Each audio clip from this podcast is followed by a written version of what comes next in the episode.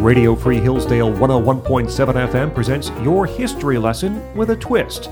Your hosts Sarah and Chandler tell the unique story of Hillsdale College through little known facts on Wait, What Happened? Hey, Chandler.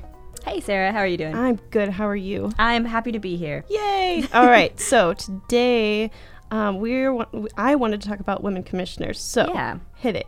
All right, so the Women Commissioners was a group created in 1892 by the College Board of Trustees, and they really added to the unique wo- role of women at the college. oh, Originally, it was a commission of ladies to help uh, complete the endowment of the Lady Principal's Chair, Uh-huh. who we'll have to talk a little bit more about in the future because Lady Principal just is a great title. I know. Why do we not have this still? we should, I, I should be the Lady Principal. Anyway. Yes, um, I agree. So they soon became the college, the Hillsdale College Board of Women's Commissioners, their official title. Ooh. And according to Arlen Gilbert's book, Historic Hillsdale College, this organization was a highly capable group that controlled its own work and reported to the college officers at its pleasure. Oh, So there very were nice. originally 35 women on the committee, and actually two from that number were almost immediately elected to the College Board of Trustees. That was in 1893. Mm, okay. So Yeah. almost a year after, or just a year after. They, Right, Mm-hmm. right.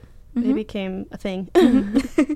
Yeah, their main purpose was fundraising, and they've been an enormous supporter of the college for almost 130 years now, which is really impressive. wow. Yeah. They've been. Oh my goodness. That's a, quite some time. Yeah. Well, and something I've found really interesting is just the sheer amount of projects that they've done over the years, but things that are still around today or have been incredibly vital to the college as a whole.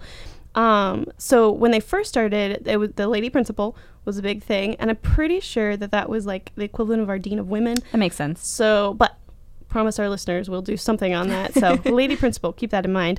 Um, they did two um, endowed chairs for female professors here at the college. Um, so East Hall, remember? So when we talked about the fire, Right. um, a couple episodes ago, the East Hall was the only building that was not touched in the fire, and that um, housed the women's dormitories um, and some classrooms. So in the late 1800s, close to um, turn of the century, it desperately needed renovations, and so that was when this committee was formed, and they helped. Well, right after the committee was formed, and they helped renovate it. Okay, perfect. Um, they fundraised and helped build Mock. Oh, They did all the fundraising and helped build Olds. So Okay. Mm-hmm. Olds Dormitory. Um, so Meta Meta Woodard Olds was the full name of that. right. Okay. Um, they also help with the preschool. So the Mary Proctor Randall Mm. Hmm, Preschool. They were um, a- very influential in that. And they, I know they have done other things too, but one of the big things they do now is scholarships for Oh, students here okay. Mm-hmm. at the school, which I just think is wonderful. All of the things that they have done here Yeah, that's a really impressive legacy. yeah, it's very impressive, and they have done so much more to for all these different areas of campus. Um, and they way back in so in the late 1800s, they would do things like they hosted operas and they had dinners and Aw. commencement meals, so like all kinds of stuff. And now they fundraise. Actually, one of my one of the stories that I found really interesting was they they tried doing chain letters at one point when they were trying to fundraise for the school, Oh.